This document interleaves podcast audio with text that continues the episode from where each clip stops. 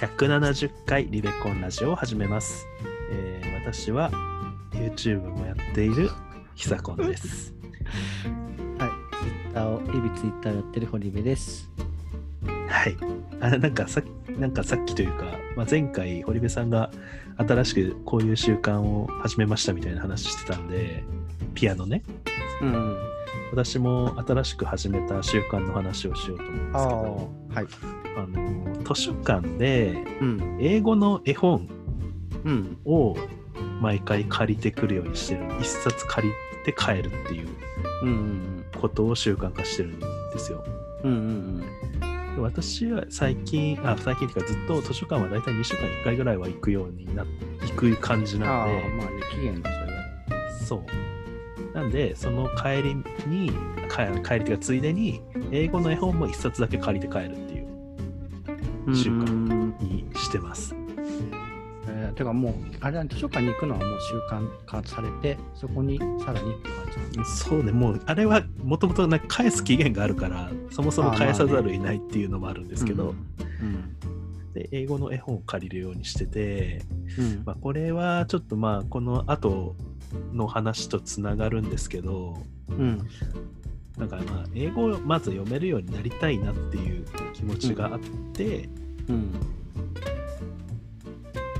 なんか英語を読めるようになるまでの流れってやっぱりあるとなんかいきなり私英語すごい英語の本を読み始めるって多分できない人間ってああ、まあそうだね。いきなり多分、新聞とか読んでもっていう感じで。そうえ英字新聞とかさうん。読み始めてもできないから、うんまあ英語の本だったら、まあ、普通に2 3 0分もかからずに10分もかからずに読めるし、うん。まあ、英語も読め簡単だしみたいなうーん、あ、そうなの。実際、まあ、なんていうか、読んでみても、うんまあ、日本の絵本とかとね、そんなに展開みたいなのは変変わんない感じで読めるんですよまあ、そうですねだってだって英語の絵本が翻訳されてっていうのも結構あるじゃああ、ないですかまあ、そっかう。んうんだから絵があるからあのうん場面が想像しやすいし、ああ、確かに。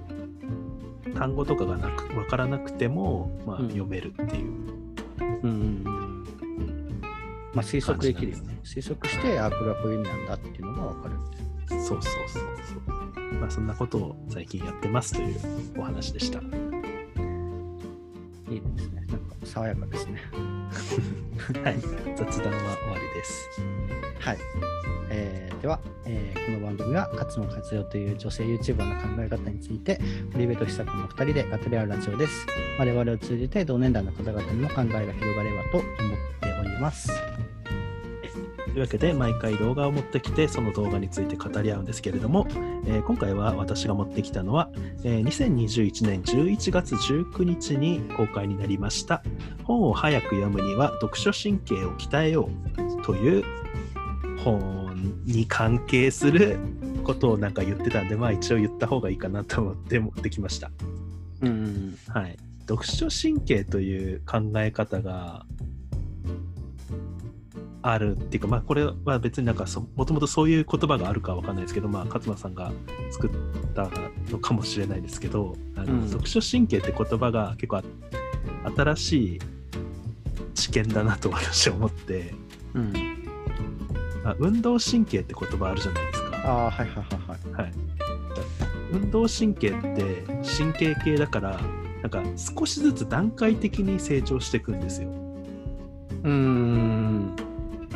うん、例えば、まあ、筋力とかもそうだけどいきなり100キロって持ち上げられないじゃないですか。うん、そうだね。まあ、100回上げられるちなんか筋力っていうかが体仮についてても、うん、そこの動かす力、動かし方みたいなのをちゃんと体で学んでいかないとみたいな。わかんないあそうだからそれってどうやって100キロ上げれるようになるかっていうとやっぱ段階的にうんごご10キロから始めてうん。10キロずつ上げていくとかうん。いうふうにやらないといけないじゃないですか。うん。そうですね。でもなんか我々って本を読むときにうんなんかもうこれはすごい誰もが必読のビジネス書だからみたいな感じで読み始めてうんうわ本本ってやっぱつまんねえなみたいな感じになる人が結構多いらしいんですよ。うんうんうんまあわわかんなくもないでそれなんでつまんねえなってなるかっていうと、うん。あのひとえにあの本を読むスピードが低いからなんですということを動画内で言ってます。うーん。それはあのまず知らない単語が多すぎると読めないで、っていうことと、まあ、そもそもトレーニングとして、あの本読書してあのイメージしてってそれをなんか自分の中で考えなんかこねくり回すみたいなあのトレーニングができてないと、まあ、そもそもあの目の動きというかあの読むスピードが遅いと。うんうんで読むスピードが遅いと本って面白くない。うんまあねだったらなんか他のなんか映画とかの方がいいやとかになっちゃう。うん。人とかもいるのかもね。そうそうそう。まあ、イメージ力とかね。うん。あの文章だけであこういうことが起きてるんだなっていうのを頭の中で想像するとか能力が備わってないと本って面白くないという話をしててだったら本ってまず短い絵本とか漫画からうんそういう少しずつ鍛えていってそれ段階的に読書神経を鍛えていった方いって、まあ、読書を楽しめるようになりましょうっていうことを動画で言ってるわけ。うんうんうん。まあ、この考え方が意外と今まで私なかったなと思って、うーん。まあ多分なんていうか今までの辿ってみるとまあそうだったかもなみたいな。うん。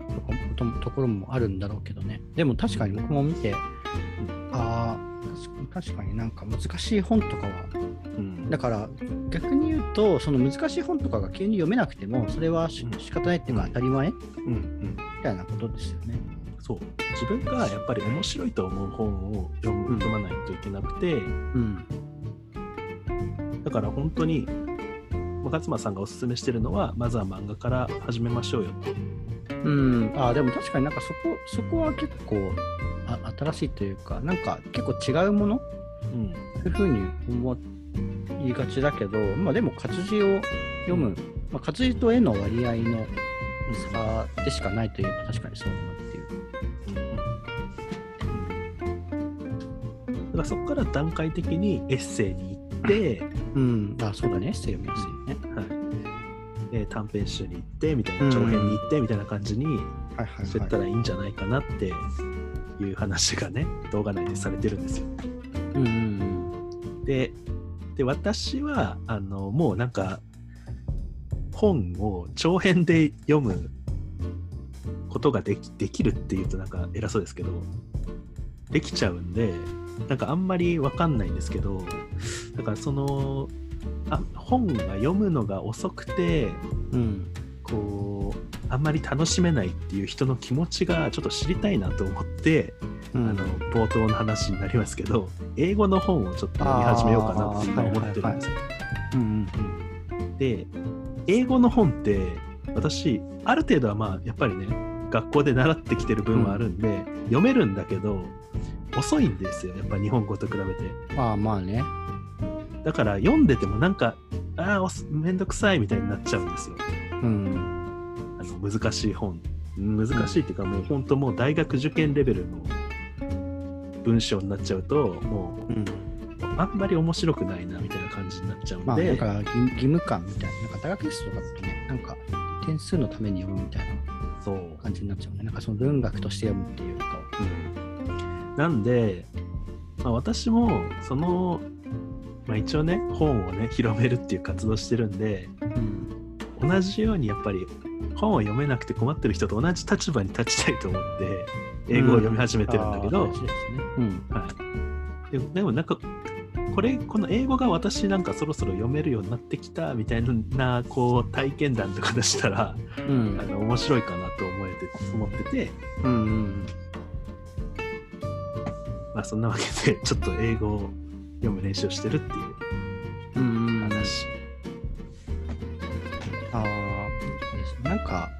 なんていうか、あんまり大人になってからさ、なんか、できない、できない体験っていうか、まあ、比較的なんかそういう不自由な体験みたいなのってあんまりしなくなっちゃうけど、なんかあえてそれをすする新鮮さというか、そういうのってあありますよね。なんか自分もそのピアノとかも、まあ、そうそういうなんか、まあ、いろいろ意図はあるんですけど、新しい趣味としてとか、あと、まあ、年取ってもやれそうとか。うんでもやっぱりなんかできないことってもうやんなくて済んじゃうけど、うん。でもその中であえてやってみるみたいなのがうん。なんかそれはそれで面白いかなみたいなのがあって、うんそうなんですよ。だからピアノとかは買ってあの、まあ、5歳の子がもうめちゃめちゃうまく弾けるけど、我々が初めてやろうと思ったら、うん。やっぱなんかドレミファソラシドからやっぱ始めないといけないじゃないですか。えそう。そうそうなんですよ。これ多分こ多分そう。ですのレベルからみたいな。バイバイエルンかなんかわかんないけど、まあ、そんなとこから始めないといけないじゃないですか。ああそうそうそうそうそう。うん。でもなんかそんなの恥ずかしいみたいな なんかさ。うん。っていうかなんか今更みたいな感じになっちゃうんでですけど、うん。あーなんか私がその先陣を切ってちょっと英語を覚えていく段段階的に覚えていくってことをちょっとやなんか体験してその体験をこう話せたら、うんあのもっとこう大人になってから本を読むっていうことにうん。の人の気持ちに寄り添った活動ができるんじゃないかなとうん。思ってます。そうですね。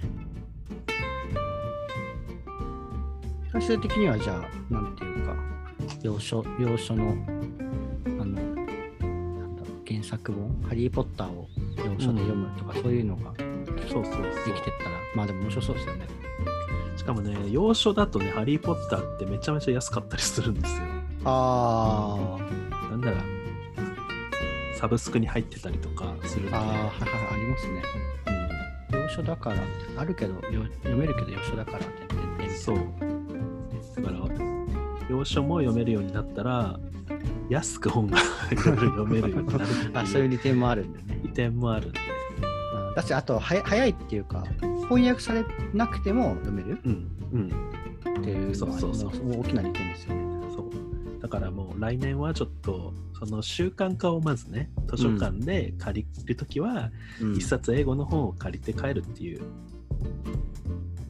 うん やっていこうかなって。ああ、いいですね。僕もなんかその、それは気にななんか、もう自分もね、なんか仕事のためにもう営業勉強するみたいなの、なんか疲れてやめちゃって、なんか、そういう理由ができたら面白いなと思ったんで、はい、ちょっと引き続き楽しみにしております。はい。まずはドレミファソラッシュドかやっていかないとね。でもなんか本って、本のドレミファソラッシュドって分からなかったというか、うん。まあ、それが、まあ、この動画を見たことでちょっとうん。分かったというか、まあもうね、うん。ちなみに今持ってる本は、うん。The Boyo Tree っていうの分かりますか？おう ?The Boyo Tree。わかんない。ツリーは木はい。そうですね。まあ、ある木の話なんですけど、うん。もちもちの木って分かります？ああ、はいはいはい。まあそれはなんか英語版だと、ああ、へえ。ボーヨツリーみたいな感じらしいですね。うん。これを借りてきました。えじゃあこんな話もわかんないよ。え、ああまあでもなんか、津村図書だったかなうん。の教科書にあるやつなんですよ。うん。あの、版画みたいな絵のやつですよ。そうですね。はい。マメタっていう子がね、うん最初は怖がりなんだけど、みたいな話。えー、なんか、山を崩していくみたいな話。いや、違います。それは違うやつですね。うんそうそうよ夜のその大きな木が怖いって言ってるけどうん。なんかねおじいちゃんが胸をうーってなってたらなんかおじいちゃんを助けなきゃみたいな感じでもう怖い、うんその木の前を通ってお医者さんを呼びに行くみたいな、えー、ああ、いい話。成長物語みたいなまあ、そうそうそう感じですね。だねえーはい、はい。だから皆さんもこのだから意外とだから読書はそうだけど他にもなんかこのドレミファソラシドがあるかもしれないですね。うん。そうですね。なんか、料理とかも知りたい。あ、そうだね。料理のドレミファソラシドもね。あこれ、ちょっと次話してもいいかもしれない。あまあ、まあ、そろそろじゃあお時間なんで。はい。えーそれでは、えー今回はこの辺で終わらせていただきます。えーご意見、ご感想などありましたら、あとまあ、おすすめの英語の絵本とかね、ありましたら、概要欄の Google ホームから直接、もしくはハッシュタグリベコンでツイートしてみてください。本日もありがとうございました。ありがとうございました。